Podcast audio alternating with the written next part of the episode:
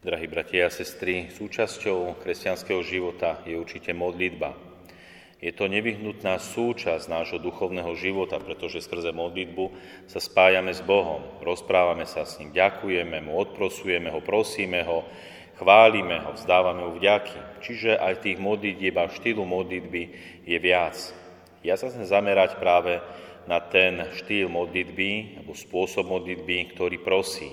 Modlitba, ktorá prosí Pána Boha. A to kvôli tomu, že a dnešné Božie slovo je práve o tej prozbe, o modlitbe, ktorá prosí.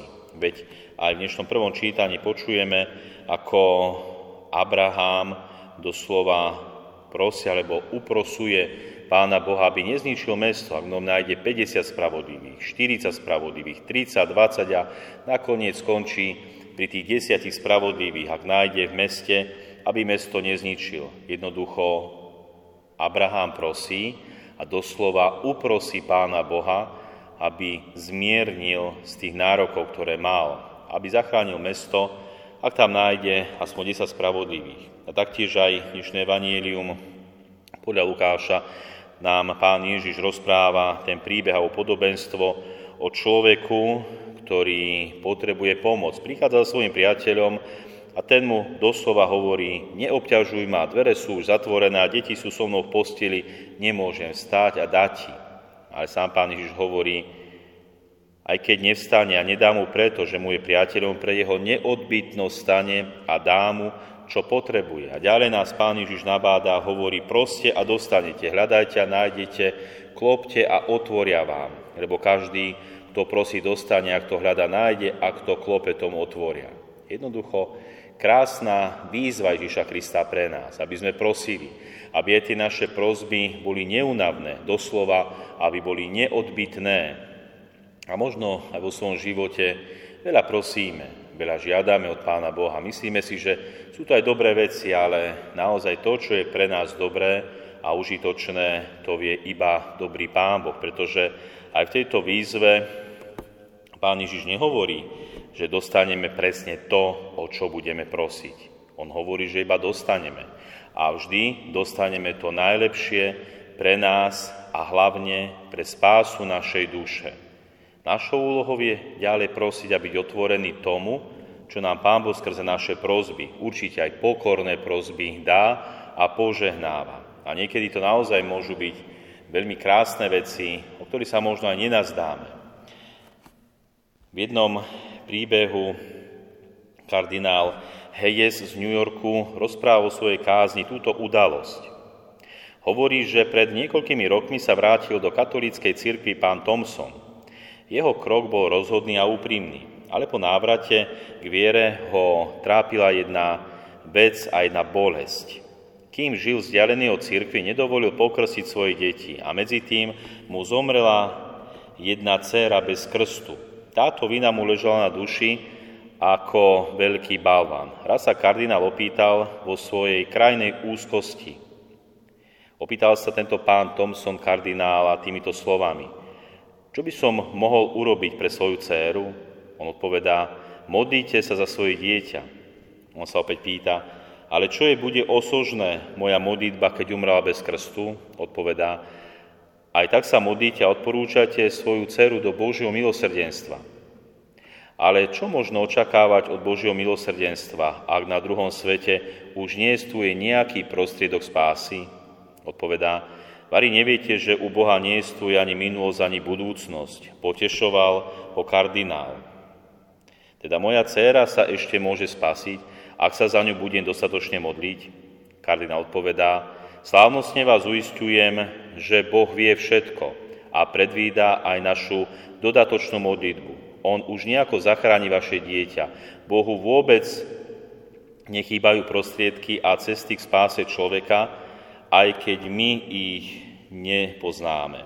Pán Tomsom odišiel potešený a začal sa úpenlivo modliť a prosiť k Bohu za svoje dieťa. Na tento úmysel sa denne modlil svätý Rúženec. Kardinál hovorí, dávno som zabudol na jeho návštevu. Keď tu ku mne zavítala, zavítal tento dobrý človek s radosťou a oznámil mi radostnú správu. Hovorí, eminencia, Nemodlil som sa zbytočne. Pán Boh zachránil moje dieťa, je v nebi. Sprvoti som, sa, sprvoti som mal dojem, že je pometený. On mi však začal vysvetľovať. Včera ma navštívila Besty, naša bývalá dlhoročná slúžka. Odišla od nás, keď mi umrela moja dcéra. Keď sa počas rozhovoru dozvedela, že už som katolíkom, radosne zvolala, aký dobrý je Pán Boh. Koľko rokov som sa modlila za vaše obrátenie a teraz viem, že ma Pán Boh vypočul. Potom sme sa rozprávali o všeličom a samozrejme som jej povedal aj o svojej bolesti nad údelom mojej zosnulej céry. Ktorej céry? Akej céry? Opýtala sa slúžka. On odpovedá, Márie, ktorú ste mali tak rada, umrela bez krstu. Ona hovorí, kto to hovorí, že umrela bez krstu? Ja. Ja som nedovolil, aby ju krstili, hoci sa zblížil jej posledný okamih. Slúžka hovorí, hej, hej, ale vy si myslíte, že vaše zákazy všetci brali vážne?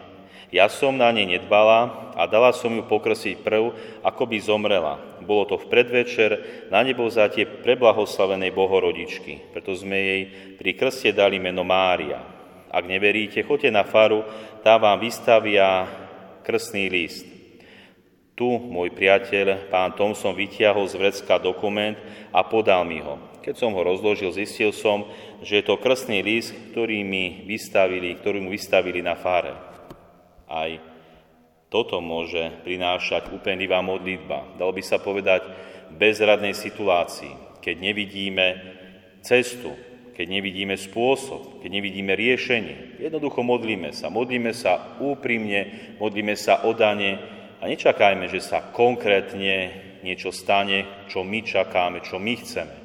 Zverujme svoje starosti do Božích rúk, do Božej prozreteľnosti a do Božieho milosrdenstva a Pán Boh dokáže naozaj robiť veľké veci. On je pánom nad nami, nad časom, nad všetkými možnosťami. To, čo my nevidíme, Pán Boh dávno vie, že tá možnosť existuje. Takže modlíme sa úprimne, modlíme sa vytrvalo. A nečakajme, že Pán Boh nám dá všetko to, o čo ho budeme konkrétne prosiť.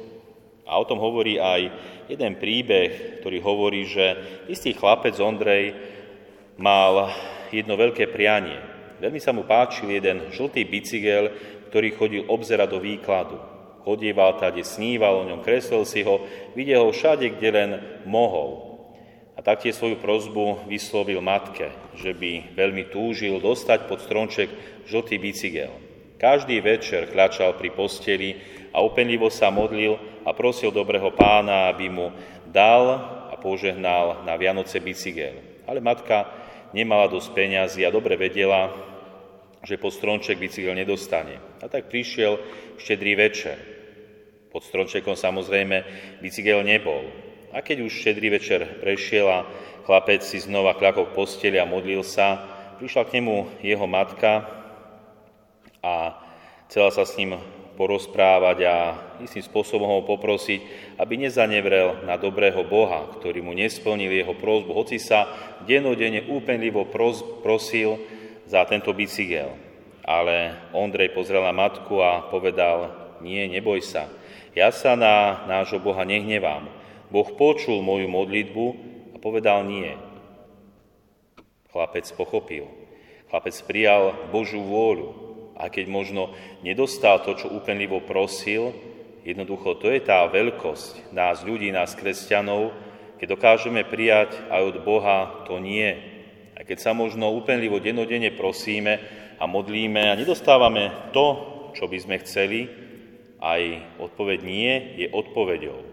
Jednoducho aj to môže byť Božia vôľa pre nás. Pretože, preto sa učme, milovaní bratia a sestry, prosiť a modliť sa. Nejde ani tak o ten výsledok, ide o postoj nášho srdca, pretože my sme tí, ktorí prosia Pána Boha. Boh je ten, ktorý je nad nami, našim pánom. My sa pred ním v pokore skláňame a prosíme ho. No on nám dá vždy to, čo potrebujeme hlavne pre spásu svojej duše. Veď sám povedal na záver dnešného Evanília, keď teda vy, hoci ste zlí, viete dávať dobré dary svojim deťom, o čo skôr dá nebeský Otec Ducha Svetého tým, čo ho prosia. Ducha Svetého dostávajú tí, čo ho prosia. Amen.